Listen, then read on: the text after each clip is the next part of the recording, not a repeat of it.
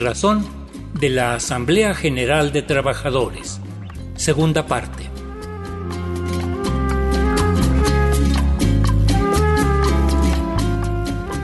La izquierda de este país ha abandonado el principio del marxismo que señala la necesidad de organizar a la clase trabajadora, pues es el motor de la sociedad.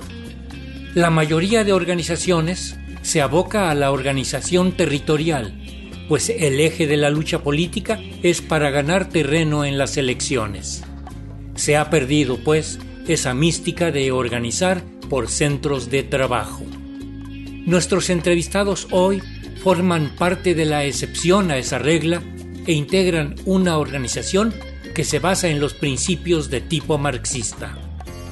Se trata de la Asamblea General de Trabajadores, la AGT, que está próxima a cumplir 20 años de existencia. Hoy escucharemos la voz de uno de sus impulsores con más experiencia, Antulio Fernández Maldonado, quien responde a las preguntas de nuestra compañera Analía Herrera Govea. Comenzamos. El nombre de su organización eh, lleva la palabra de asamblea, lo cual me lleva a preguntarles cómo es su organización interna, en qué aspectos de la organización llevan a cabo la asamblea. Por favor, Antulio. Sí, bueno, me presento, mi nombre es Antulio Fernández Maldonado, eh, yo soy un viejo luchador social, ¿no? solamente por la edad, sino por el tiempo en la lucha. Y este, pues tenemos efectivamente 19 años en la formación de la Asamblea General de Trabajadores, pero antes estuvimos en el terreno laboral en las fábricas. Eh, yo porque podía ser también motivo de una próxima entrevista. Eh, fui, preso político del movimiento estudiantil popular de 1968. Estuve en Lecumberri cerca de dos años, ocho meses. Entonces, bueno, si hubiera oportunidad, ¿no? que ya se acerca el 2 de octubre, de difundir pues, algunas cosas que luego no se difunden, ¿no? pues estaríamos abiertos ¿no? a, una entrevista ¿no? sobre ese aspecto. ¿no? Entonces, este, efectivamente, nuestra Asamblea General de Trabajadores es eso, ¿no? una asamblea. Nosotros no somos sindicato, no somos ONG, ni somos organizaciones civiles, ¿no? como las que existen.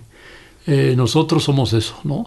Eh, una reunión ¿no? democrática de trabajadores que cada semana, los miércoles principalmente, hacemos reuniones con los miembros de, la Asamblea, discutimos los problemas concretos y en base a eso planteamos la, digamos, la, alternativa a seguir, ¿no? Lo que podríamos decir es la, táctica, ¿no? Para poder vencer la, digamos, la burocracia, ¿no? Del gobierno.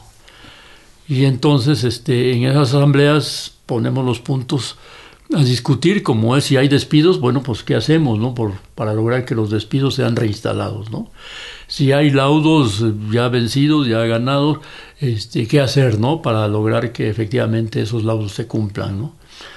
También tenemos el problema de, los aumentos salariales y de los cambios de adscripción y de los famosos dígitos sindicales que son la traba, ¿no?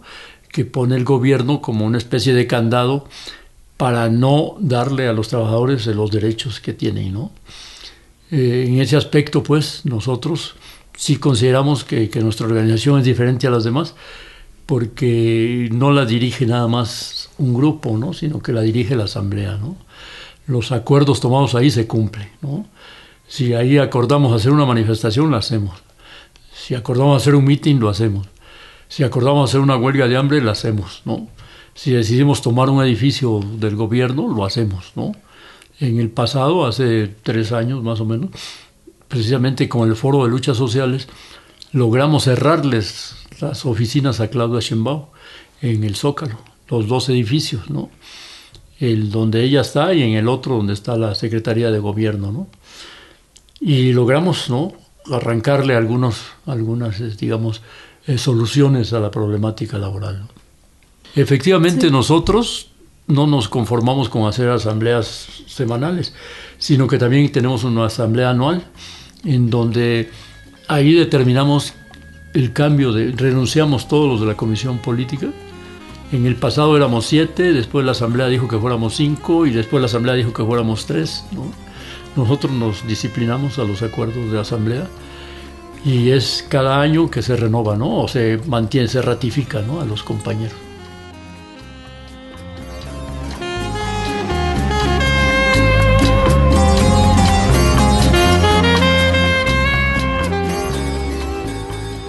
Bueno, vamos a retomar este lema que tienen ustedes.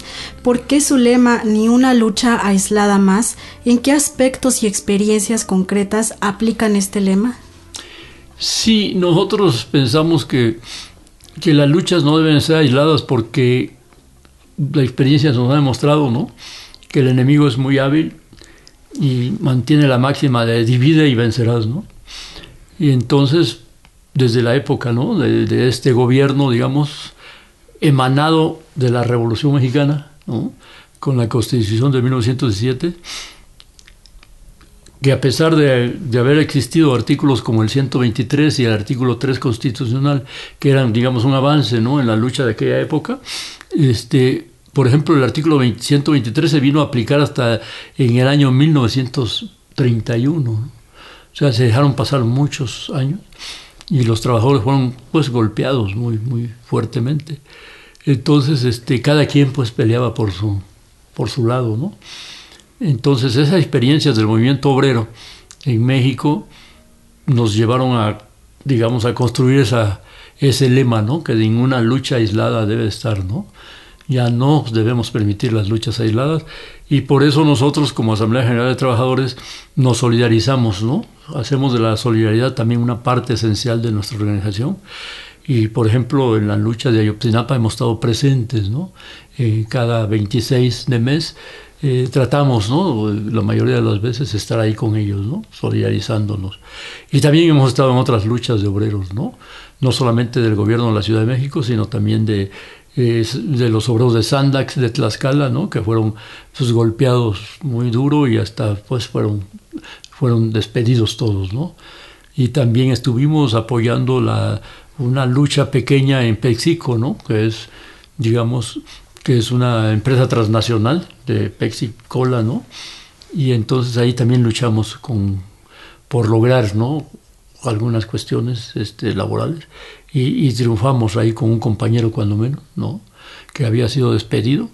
Logramos que fuera, pues ya no reinstalado porque iba a ser golpeado brutalmente por, por la transnacional. Entonces optamos por ganar el juicio y que se que recogiera ¿no? sus salarios caídos y se fuera mejor, ¿no? Para evitar pues las represalias, porque sabemos ¿no? cómo, cómo se las gastan las transnacionales, ¿no? Entonces esa es la cuestión, ¿no? De que no debemos luchar aisladamente, sino que tenemos que unirnos. Ese, esa es una cuestión un poco difícil en algunos aspectos, porque hay luchas muy gremiales, ¿no? Entonces, ante ese panorama, nosotros pensamos, ¿no? Que tenemos que unirnos, ¿no?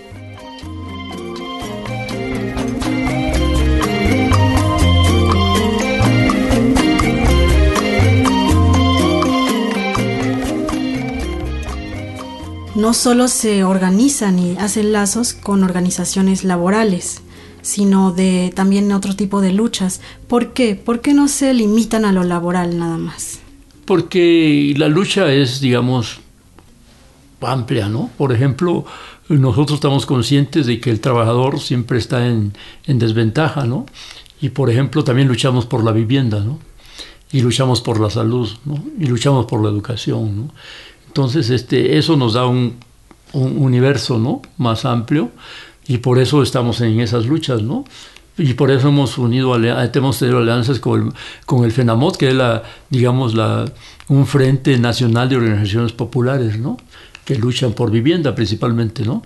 Y también por eso estuvimos en Ayotzinapa y por eso también hemos estado apoyando la lucha de la Coordinadora Nacional de los Trabajadores de la Educación y otras luchas, ¿no?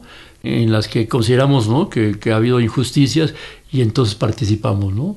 Eh, estuvimos también con, con, costureras que fueron despedidas ¿no?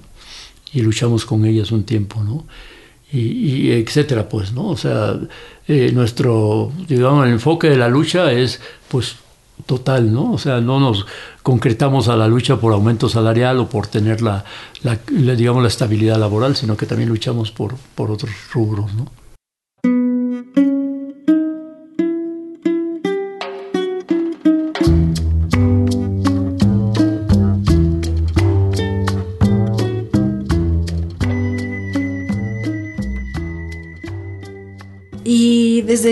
Surgió su organización, en 2003 nos encontrábamos ya en el neoliberalismo, caracterizado, entre otras cosas, por la precariedad laboral, por el atentado contra los derechos de los trabajadores que habían sido conquistados en el siglo XIX. En su lucha, ¿cómo han enfrentado con el paso de los años la agudización del neoliberalismo reflejado en el ámbito laboral? Sí, este, efectivamente, ¿no? El gobierno priista que casi se mantuvo por 80 años, impuso ¿no? el corporativismo en la clase de trabajador. Y entonces el sindicalismo era el, denominado sindicalismo charro, ¿no? que, era, que estaba al servicio de los patrones ¿no? y aliado del gobierno, para evitar que hubiera huelgas, que hubiera movimientos ¿no? y que generara conciencia obrera ¿no? entre los trabajadores. Y por eso este, surgieron pues, grandes sindicatos charros como la CTM, como el, de los mineros, ¿no? Napoleón Gómez eh, Sada, y, este, y en fin, ¿no? Toda la gama, ¿no? Incluso lo llamado el, Congreso del Trabajo, ¿no? que estaba formado por puros organismos charros, ¿no? La CROM, la CROR, la CROC, la FOR, la CTC, la CTM, en fin, ¿no?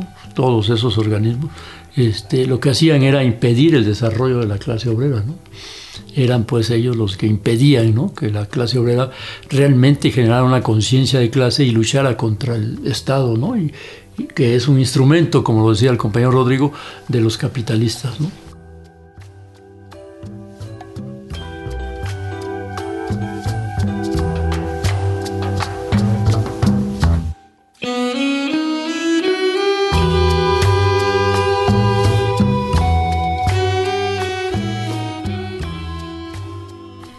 ¿Qué características ha traído esta precariedad laboral neoliberal?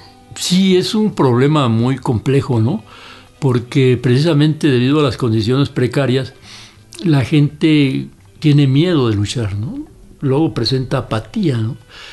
Y, este, le deja a los sindicatos, por ejemplo, en el caso de nosotros, deja en manos del Sindicato Único de Trabajadores del Gobierno de la Ciudad de México, el, digamos, no solamente el control de sus demandas, sino la, eh, el servilismo hacia el gobierno. ¿no?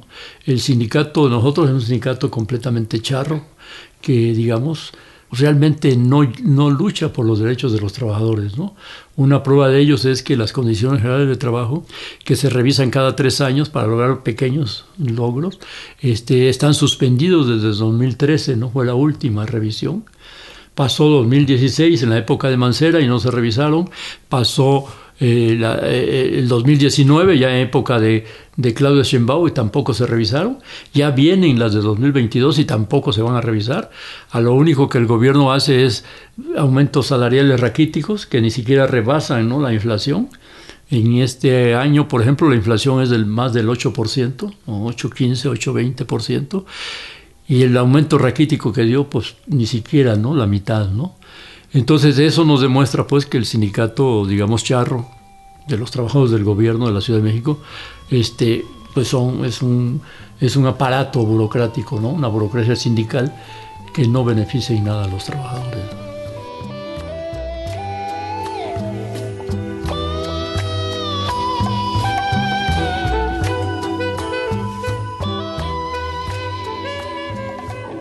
Escuchamos hoy a Antulio Fernández Maldonado de la Asamblea General de Trabajadores.